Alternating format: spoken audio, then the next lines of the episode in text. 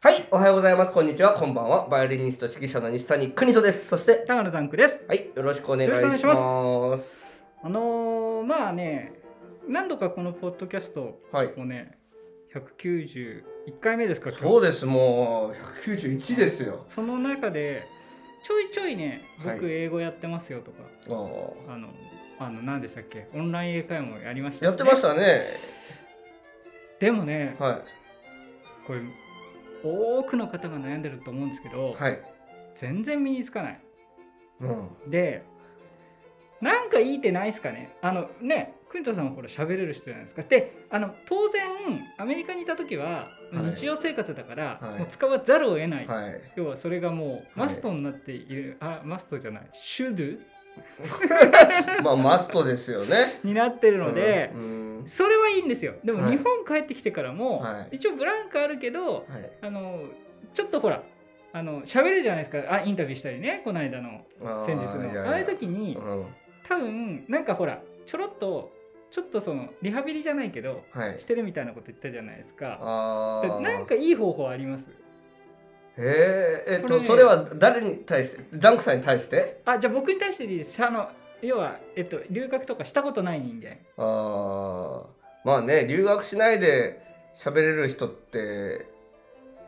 いますからね一応ね、、あそうですねそうですねはいますからね、はいででやっぱりその人たちはプライドだと思うんですよプライドだから、プライドが高いと、うんなんか間違えちゃいけないとか、あはいこういうは時いはいはこういうふうに喋んなくちゃいけないとか、あの文法をちゃんとしてなくちゃいけはないい、はいはいはいはいね、三人称単数だっけうん、そうそうそうの S はつけなくちゃいけないとか、はいはいはいはいそんなこと考えてる人は喋れません。ああなるほどだからプライド捨てろっていうだからだから英語なんか別英語はツールであってはいなんかブランド化させちゃってる人は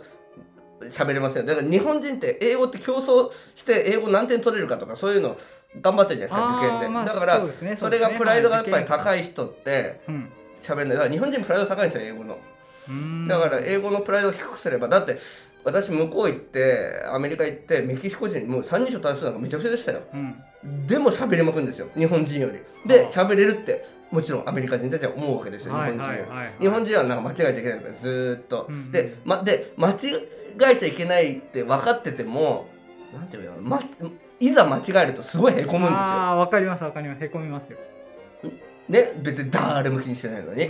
だからそそれそれが一番のネックでありあの喋れるようにはどうすればいいですか英語喋れるためにはどうすればいいかまずそのそれその時点で違うっちゅう、もうすもう英語は全員喋れます日本人は大体、うん中国、あ中学校英語を勉強し普通にしてきてくれれば、はい平均点ぐらい取ってれば、はいはいトメイね、トと かうんそうそうそうそう なんでトメイトが出てきあでもたそトメイトラーメントトメイトトメイトとかメイトラーメン I, 出てきた I have an egg みたいなね I have I have a, I an have a pen egg I have a pen みたいな うん Apple pen みたいなことを言えればそうですね本当は単語はそんなもんでいけるもうじゃあ十分ですよなんかある人が言ってたんですけど50単語その国のなんか言葉を喋れれば、はいある程度はいけるっていう話聞いたことありますよ、えーげえな50でいいんだ50単語で十分だって話聞いたことありますけど、あとは全部手話とあねあのジェスチャーとかでなんとかなるって話聞いたことありますけどねどうなんでしょうね わかんないですけどそうえななんか英語に対して思い詰めてるんですかー思い詰めてるっていうかあのーなんだろうアプリみたいなやつではいちまちまやってますけどどでもちょどどんなアプリあの英会話用とか英単語をひたすらやれとかいろいろあるじゃないですか。英文章文章を作るみたいなやつですねあははあのデュオリンデュオルンゴって結構結構有有名らしいんですよへそれでやってるんだけどもう、はいあの1年以上やってんだやってるけどあの飽きましたねああまあ秋は飽きまなんか目標がやっぱ欲しいですよそうねですねそうですねだからで音楽も英語も一番一番似てるところがはいキリがないんですよああ終わりがないね終わりがないんですゴー勉強したゴールがないまあゴールを決めるれることもできますよ、コンクールで小小ゴねールみたいなのそうありそうますそうよねあーそうそう、ん小ゴールあるんですけどだからそのゲームも多分やり尽くしたんじゃないですかうんゲームっていうかまあある程あ度のもうそうそううんもう一周はしまあしたごめんなさいゲームじゃないアプリですねすいはまいせん、はいはい、ゲームの方がむしろいいんですよだからゲームだったらもっとなんかねえ「てれれてれ」みたいなのあればあああのもっといいなと思うんですけどねザンクさん真面目だから、はいやっぱりトイフルとかトイックとかああ英検とか英検はあんまりおすすめしないですけどねあれはね、うんあの別になトイフルトイックはいいと思いますよ。うん990点そうそうそうで目で指せてだからまず点数悪いところから現実からいってうんガーンってなって、うんでそこから上がっていくっていう楽しみの方は多分ザンクさんはいいいいんちゃうかあなあとな思るうほどね最近はねスピーキングとかいろいろああっーていいんですよそうあでのすよね喋る方もあるんですよはいテスト、うん、だからそれはいいかもしれないですけどね前何年前だろう TOEIC の受けて540だったんでおーまあなんかいいのか悪いのか悪分くかはんなないい知らない知らないですけどっていう大学生ぐらいみた いなことにはなってると思うんですけどそこから伸びないんでうんまあなんかねなんかちょっとなんかいい方法あったらあのどしどしあのこの下のテロップ出てますんいやいや出でて出てません出てません音声ですからあテロップテロップまであのご連絡いただければ珍しくと思ツいます。ッコミ担当させていただきましたねはいはい、では、えっ、と、今日はね、えーすごく、この、ポッドキャストコン、コンクールネタはね、視聴率がいいんですよ。うんはい視視聴率っていうんですか。 あいや、ちょ聴取率、聴取率はい。はい、なんで、えーそんな話をしていきたいと思います。では、えータイトルコールいきたいと思います。国とのポッドキャスト。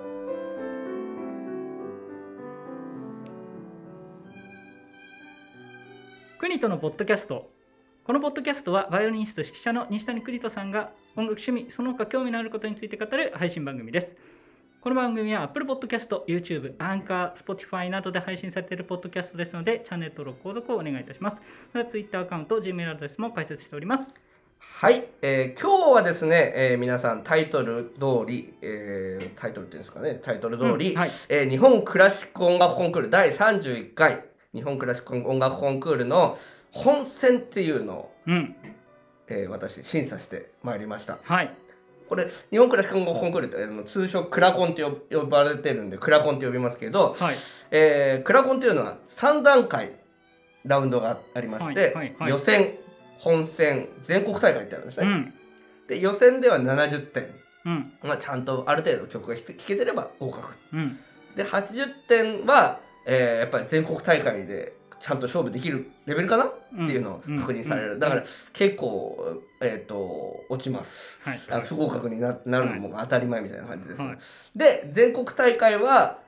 えー、1位2位3位っていうのを決めるっていう、そういう、えーラウンドになってるんですけど、はい。その中の本戦っていうクラクラコンの本戦を私、今回審査員をた担当させていただいたんで、うん。そのちょっと話とちょっとだけ裏話をおはい話しさせてもらえればなとはい。思います。おはようございます。こんにちは。こんばんは。バイオリニスト指揮者の西谷邦人です。そしてピアニストの石渡真知子です。この度は私たちの頭文字を取ってミクンプロジェクト通称ミクプロという室内楽団を立ち上げました。早速第1弾、第2弾のコンサートを2022年来年に開催いたします。第1弾は2022年2月5日大泉学園ゆめりおホールにて私のバースデーコンサートを行います。高野さん、ここも出るよ第2弾は2月11日、埼玉県坂戸市 TTT 森の響きホールにてサロンコンサートを行います。チケット予約詳細はミクプロ公式ウェブサイトミクンプロジェクト .com までよろしくお願いします。それではご来場お待ち申し上げます。はい、CM 開けましたけど、えー、クラコン本線の話していきたいんですけど、裏話。はい。まず裏話。もう裏話もういきなり裏話。はい。えー裏話といえば、私がじゃあ、前日から何をしてたかっていう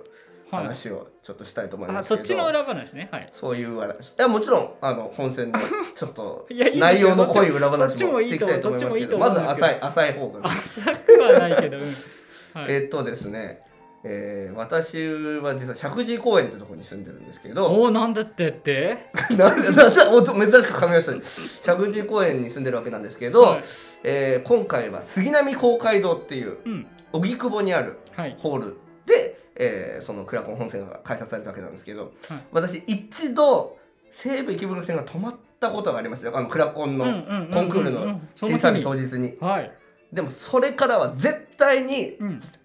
どんなところでも全泊するって決めたんですけど、うん近くてにもうん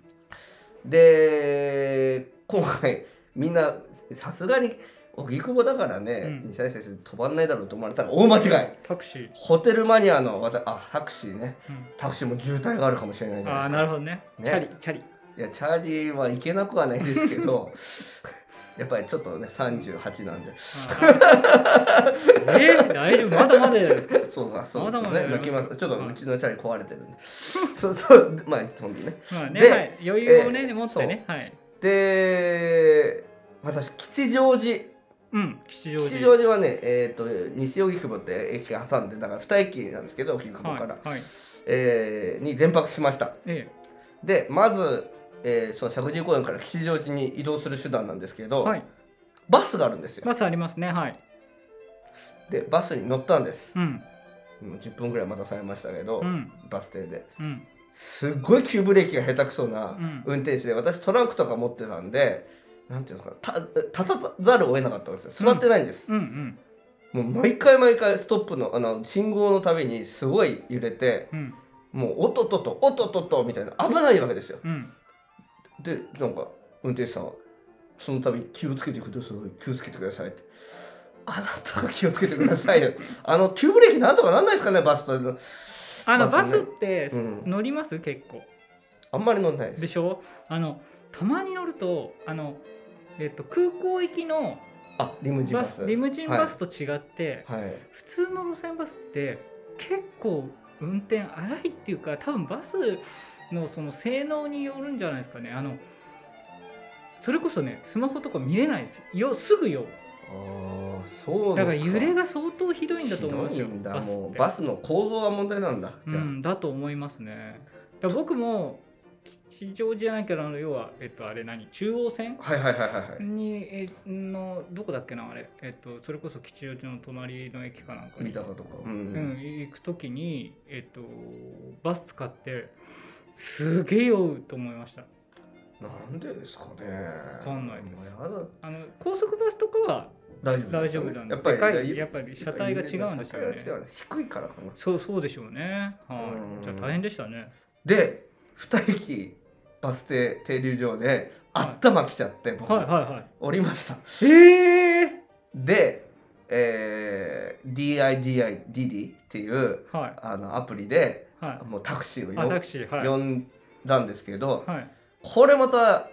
4分で来る平均5分 ,5 分で来ますって書いてあるのに、はい20分ぐらいええー、 15分えじゃあごめんなさいもっと言うと15分で来るっていうふうにはい書いてあったのになんかはいぐるぐるぐる同じとこも、あ来る時にですね GPS でどこに来るいるか分かるんです よタクシーが。あはいはいはいはいはいでそれそれがなんか道に迷ってる感じがすごいしてて。えであーこれまずいやつ頼んじゃったなと思ってえー、はいで、まあ、やっと15分経ってきてはい「すいませんでした」とかすごいなんか言っては本当だよと思いながら、はいまあいいやと思ってこれで平和に行けると思ったら、はなんかやっぱ運転手さんなんか焦ってるんですよねいうーんすごいスピードでまたブレーキがすごくてタクシーでも、うんうんでも私もスマホ見れないぐらい気持ち悪くなっちゃって、うんはいでもビュービュービュービューあじゃあ裏道使いますねとか「うんおおはいお願いします」ってはいで言ってたら女の子引きそうに2回もなって。えー、ほんとギリギリまで気づかないんですよ1メートル先、で女の子もびっくりした顔が見見見えちゃうぐらいはいなんて今回僕う運運勢的に良くないなと思ってちょっとあまあそんな世の中だったんですけど世の中でそんな感じだったんですけど、あーはいホテルはね素晴らしくてえええ吉祥寺第一ホテルっていうえはいことで泊まったんですけどうんえー、こんなホテルがこんな西東京市の方にあるのみたいな西東京市じゃないそっえか吉祥あれ寺違っうてかあ武蔵野市かきっといねやいや吉祥寺ですよね吉祥寺は武蔵野市杉並区じゃないあ杉並なんだあれのはまあどっちでもいいですけどいいや全然違うあの23区のね西側にねこんないいホテルがあるんだっていうはいは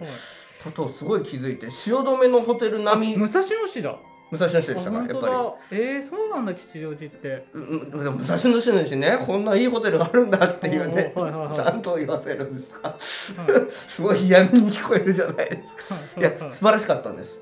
ただ残念なのがはいそうロあのログアウトじゃなくてえっとロログイン表でチェックアウトするときに、はいログアウトはパソコンですからね、チェックアウトするときに、はい来年の2月で閉店しますって書いてあって、へーああコロナかと思ってここんないいホテルまで閉まっちゃうんだっつってね、第一ホテルってあれですよね多分系列ですよねは阪ああそうなんですねはい神いやーまあねまあそんなことでで、えー朝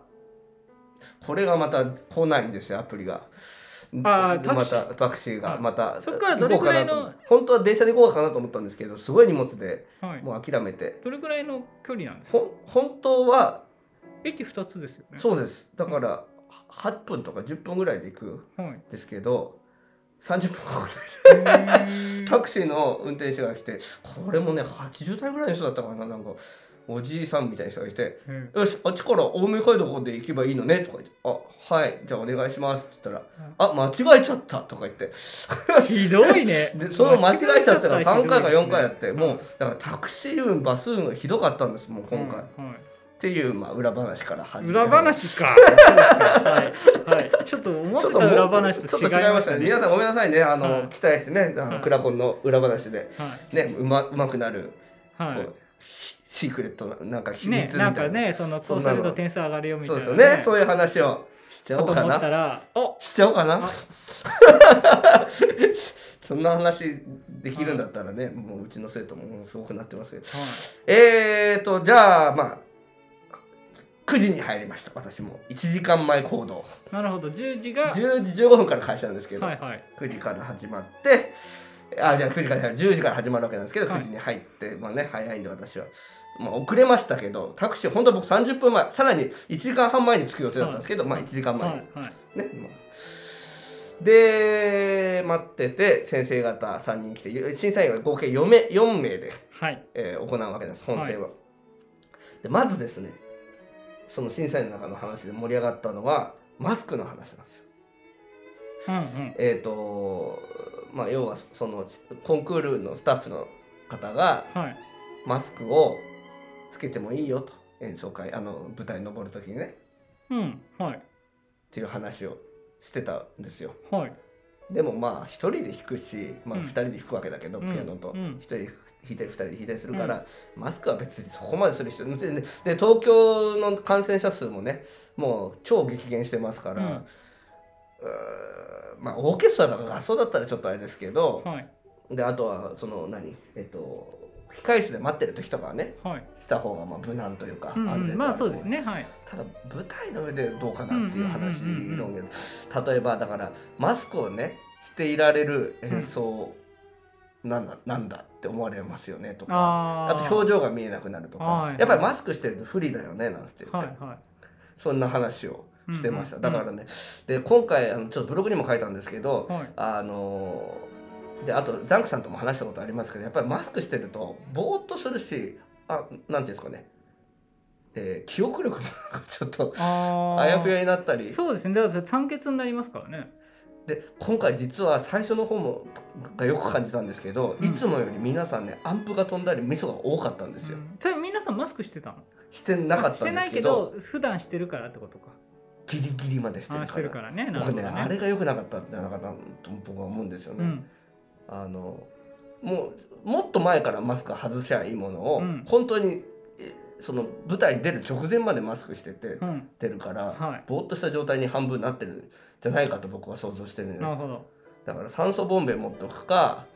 あの外すかどっちかであすよなねるほど酸素ね酸素ボンベねあのうん携帯用のねはいいやだまあで今回マスクしてるのは伴奏者の方はねうんまあ何人かバスあのマスクしてる人人もいいたななんてうん思いましたけどね、はい結構見てるんですよ僕私たちの伴奏者もピアニストうんうも。んうんああ可愛いなとかねそれちゃんと突っ込んでくださいよこういううんこういう冗談を言った時はうんじゃないと僕はあ追放されますから なねそういうね、はあのこともありますね、うんいやあとですね第2に、えっと、時間制限がなくていいコンクールだねなんて言ってクラコンはっていうそういう話をしてましたどういうことかっていうと時間制限あるんですよあの人が多いんで、えっと、小学生6分までとかああはいえー一曲ね中学生はそい持ち時間があるってことねそうなんですはいで7分経つとピーンって鳴らされてあピーンなるほどここまでですってアナウンスしてくれて、はいはいそれで止まることになってるんですけど、うんあのコンクールによってはそのここまでですっていう合図もアナウンスもないのに続けちゃうと「んあないんですよそれがないのに、ないんですよでほん過ぎちゃうと時間制限を過ぎてしまうと、コンクール資格になっちゃうああ厳しいですねなんだかねうんどうかなと思いますけどね、うんだからそのためにうまくバイオリンの先生たちも編曲してうん時間を短縮させてうんうんやる、うんうん事前に用意させるわけなんですけど、なるほどねどうかなっていうそそれはそういう話をしてまして、うんうんうんでクラコンはいいねなんつって言って、うんそういうことありまなんしかたね、お笑い m 1とかあの照明消えるらしいですねあそうなんですね、はい20秒お前笑いかのなんねかにボワ本ン部のボワンみたいになあって10秒前かなんかにでもう過ぎちゃうとボワンと消えるあそれいいですね、はいもう消えちゃえばいいんですよね でもまあお辞儀が最後のお辞儀ができないからあれなんですけどあいいですよねそ,、ううんそうしたでそれで失格にしないでねみんなね、はすればいい演奏はいい演奏なわけですから、いうんいいかなと思ったのあと今回ね面白かったのは時間調整が初めてありましたねだから早く時間が過ぎちゃってあのうなんていうの受付時間があのこう巻いてしまうとうん良くないってことでうんあの意外な休み時間があったっていうのは良かったのかななんて思うあの小学校4年生ぐらいまで来た時に幼稚園から始まるんですけど、はいで年齢順で小学校4年生ぐらいに来た時にはい小学校4年生の半分ぐらいで休憩が終わっちゃったんですよ。うんであれこれだとあのずるいよねって話になっただつまりだから、えっと、休憩を挟んででご飯の休憩だったんですね、はい1時間ぐらいの休憩を置いてまた再開するんではい同じ小学校4年生の部やっとけばえー公平なんですけどはいぶつ切りにその半分ぐらいでね小4で終わってえっ、となんていうの休憩入ってしまうと、うんみんな頭がリセットされちゃうんで。うん比べられなくなるんじゃないかって、うんうんうんこ不公平なんじゃないかって思ってたんですけど、うんうんこれ皆さん大丈夫でした、うん何が大丈夫かというとこれちゃんと裏話これこそ本当の裏話ですけど、は公表用紙ってね点数を書く用紙ですよね要は、はいはい記入すはいる用紙を回収されなかったんです、ああなるほどいつも普通は休憩のために回収されるんです、うんあのえて回収というか提出するんですね、はいクラコンの教会側に、はいはいなんですけど今回はその小学校4年生の部でブチ切りにされたんですけどはい公表要旨を提出しなかったんで、みんなちゃんと続きができたんでなするねほどちゃんと公平ななるほどえー裁判じゃない、え大体なっと審査ができたわけなで何点ぐらいつけてたなみすたそいうなそうそうそうそう、はいもうはい分かるしあの記憶に残るんでやっぱり字って字って記憶に残りますね、うんうん目にしたものってそうですねはいああそうそうそうだからそういうこともありましたね、うんお裏話っぽくなってきましたねそうですねはいあと喉が渇きました うんあんまりこれダメうんちか、ょっと違うけちょどっとななんちょっとでねなんででもえなんかで緊張して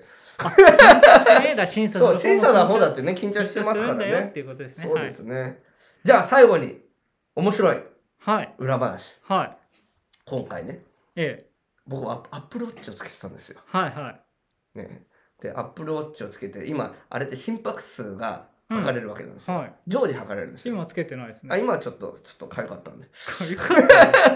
普段はつけてないんで す別けにど理由はいらないですけどはいで、えー、ななんだっけえっと そうそうアップルウォッチなんですけど心拍数心拍数が測れる。で常時結構測ってて、うん私こう審査してたわけですよ。はでい常時測るってどういうことですかもう勝手に記録してそうくれてどんどん記録するんですよもう1分ごとにくらいに。はいはいで突然審査をしていたら、はいアラートが鳴り始めて、うんはい心拍数が高くなってます初めてです僕人生で、はいはいでせえー、なんつって言って見たら本当に高くなってて、ええー、と思っ要は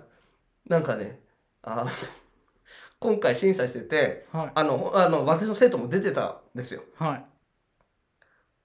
であもちろんこれいいちょっと言っときますけど私の審査生徒出てましたけど本当に公平に審査させていただきました、うんうんだから申し訳ないですけど、はい私のし生徒もあこれはちょっとダメだなと思う生徒にはもう厳しく、はいあのいい点数をつけさせてもらいましたし、はいあのだから皆さんあの参加された方はあの不公平に思わないでもらえればと思います、はい本当に公平にやりましたんで、悔しいぐらいねはいうんもうああくそもういい点数つけたかったのにっていうのはもういっぱいあります、うんうんでうん今回それは本当に公平にさせていただきましたけど、はいそのアプローチまた戻りますけど、うんやっぱりそのやっぱり合格が危ないなっていう生徒がやっぱり連続してる時であーなるほどやっぱ無意識にやっぱりあの 脈拍数が上がってるんだなっていうのはアプローチこれなかったなまっずていまずいってなるそとうまあまずあー頑張れとか思ってる時って出ちゃなうるんいやですねうん、でも、うん、ちゃんとこうなんていうのかなそれに表に出さないよね、私表に出出ちゃうからちゃんと足組んではい偉そうに、はいあの審査員ぶってたんですけど、は出ちゃうんですねうん心はねやっぱねなるほドどキねドキしちゃうんですねでそれが面白かったなっていういはいそういう裏話でした笑いましたねこれはね本当にねう、 ん周りもそれなるんですかビビビビみたいになるんですかそれともえ自分しかいわかやんない来ましたビビビって来ましたあ自分自分しかわからないですもちろん音出しちゃまずいですからねでもブルブルみたいなそうブルブルって来て何と思ってうんそしたらあの心拍数が高くなってます大丈夫ですかみたいなああなるほどね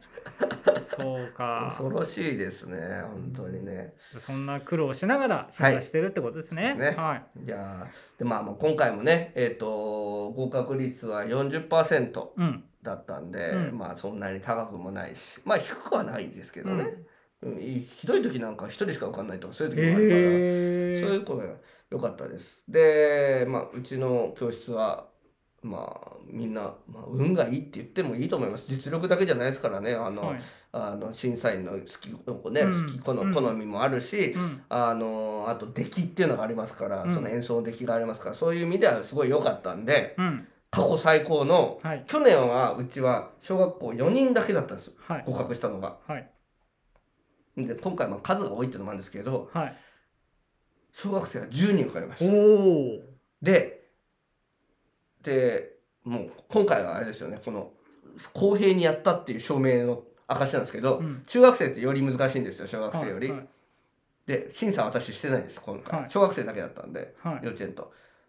中学生4人中4人全員受かりましおたおー、すごい。おめでとうございます。ありがとうございます14名これはもう投射費3倍特殊費。はいはい以上はいはいはい。 3.5倍すごい。いやーもうこれは本当に運が良かったなーってまああのちょっと神社に行ってはい。神出しにしにしたんですよ1週間ぐらい前にほう。ほうほうほですごいいろいろ調子悪くてう。はい。あの後のポッドキャストでも言いますけどいろいはいろはいはいはあのおみくじ引こうとうん思うっんうてん神様にねうんちゃんとごご縁入れてい。はい。二礼二拍手うん。二拍手二礼うん二礼二拍手 ちゃんとしてねうん。ガラガラって鳴らしてねはいはい二礼二拍手はいいつはもいありがとうございざいますってあのあるガネーシャとかいう本でます。はい。あの言ってたんですけどはい。かあのおか神社っていうのはうん。あの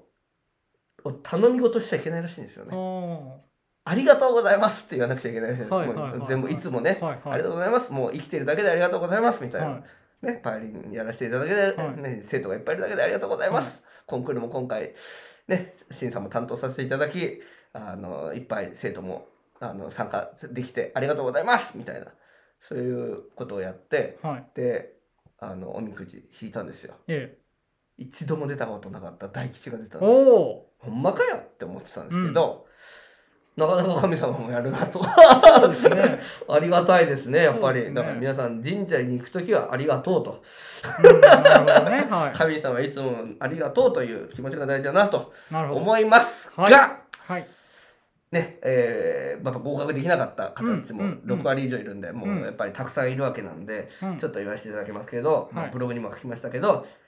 もう審査員が言うんだから、も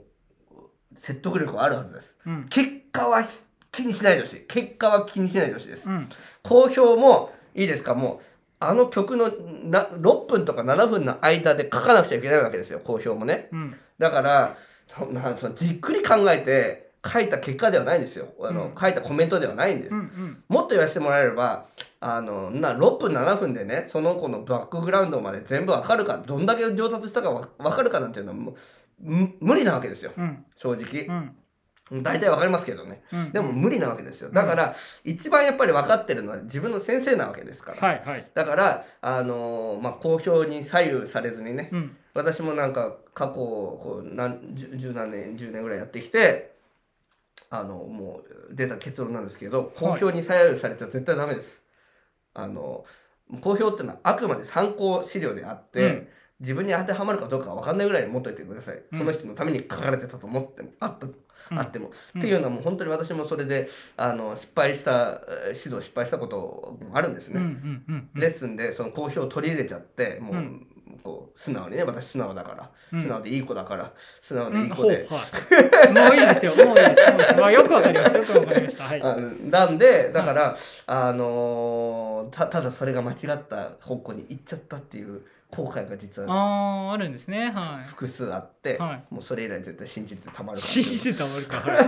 まあいいとこだけねうん、そうじゃあ自分自分を信じてねちゃんと教えるってことそうですね自分大事だがあーなやっぱりここ苦手だったってことを指摘されたらとはい、それはやっぱり苦手なの分かっちゃうもんなんだだし、うんあのー自分がここはあれこれはむしろ自分は良かったと思うよってことを言われてても、まあ、はいそれは気にしない本当にぐらいですかね、本当にそういうことですよ、あの自分が素直に素直にっていうかあの自分の思ってるところって多分あのまあそれこそねあの長所と短所って裏表うんじゃないですか。だからあのなんかねそれちょっと個性的すぎるって言われてもいやいやでもそうしないと僕,、ね、僕は私はそういう弾き方が好きだだっそうたならんですよつ貫けばいいしそうなんですよだけど技術的にここがあちょっと、あの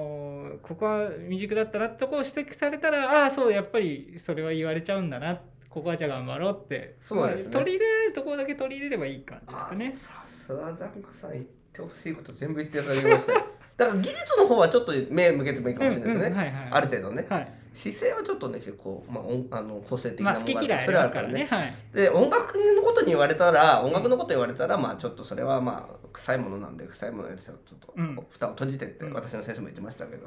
本当にそうかなと思いままあ、す、先生にも相談しそうしそうてねそう先生どそううそうそうこういう好評なんですけどみたいどなう思いま悩すんかだっらてね、う言っん、てそもいいれし、でもいいかもしれまないあです大ね。体、うん、いいこと言ってくれますよ、、はいい、やもうだから結果よりですあのが頑張ったこと上達したことに、まあ、あの目を向けてくださいでお母さんたちは分かってるはずですそれは、うんうんどんだけ頑張ってきたか、うんどんだけ頑張らせてきたかそしてどんだけ自分が頑張ってきたか、だからそれれを満足してあの自分にご褒美あげてくださいあの、はいねトラヤの羊羹とか食べ て違うか、う んなんまあいいかって言うけど千匹屋とか行ってね あのそうですねマンゴーパフェとか食べてくださいは、はいえー、次回の話をちょっとさせていただきます、はいはいえー、先日はいあの朝日の朝ノートさんっていうはいポッドキャストがありまして、はいえー実は私のバイオリン自由自在うんうんがフューチャーされてたんですね。まあ、あ の、実はもっとちゃんと言うと、うんツイッターを見たんですね。いツイッターを見てて、はいちょっとエゴサーチっていうか、はいはいは自い分の名前ね、エゴサなどはうまあしなまんすよか、ねないかはいはいなはいとかね、いいこと書かれてないかな、い見てたら、西谷邦人、あとブバイオリン十字隊のレビューみたいなの、うんポッドキャストであったわけなんですよ。はで、私、あありがたいなと思って、いはいいいねして、あの、ありがとうございますみたいなことを書いたら、すごく反応してくださって、はいあの、メッセージを、ダイレクトメッセージをいただきまして、メールですよね、はいい、ただきまして、えーぜひ、うちのポッドキャストに出てもらえませんでしょうかおってーはい言ってくオだフさァっーたがん来で、たはいえーい行ってきました。はいはいで、その模様を、まず前編として、はい朝日の、その、朝ノートさはいんのポッドキャストで私、はいもう、もうすでに出てます。うんこれは公開されている公開されてます、なんでそれを聞いてください聞,、はい、い聞いといてください、はいで次回のクリントンのポッドキャストではいコラボき企画ということで、はいもうその時その時に決めちゃったんですけど、はいえー私が逆にはイいンタビューする側にななるほどるとはいいうのを取らせていただきました、はいえーじこれはまあ後編という形で、はいなんでその次回はそういう企画でやりますんで、うん皆さん楽しみに、そうですねはいえーしてもらえればなと思いますザンクさんの名前もちょっと出てるかあもしれま本せん当ですかはいはい。はい、ということで、えー今日もお聞きいただきありがとうございました。えーお相手は私、西谷邦人と。高野さんでしたはい、ありがとうございましありがとうございた。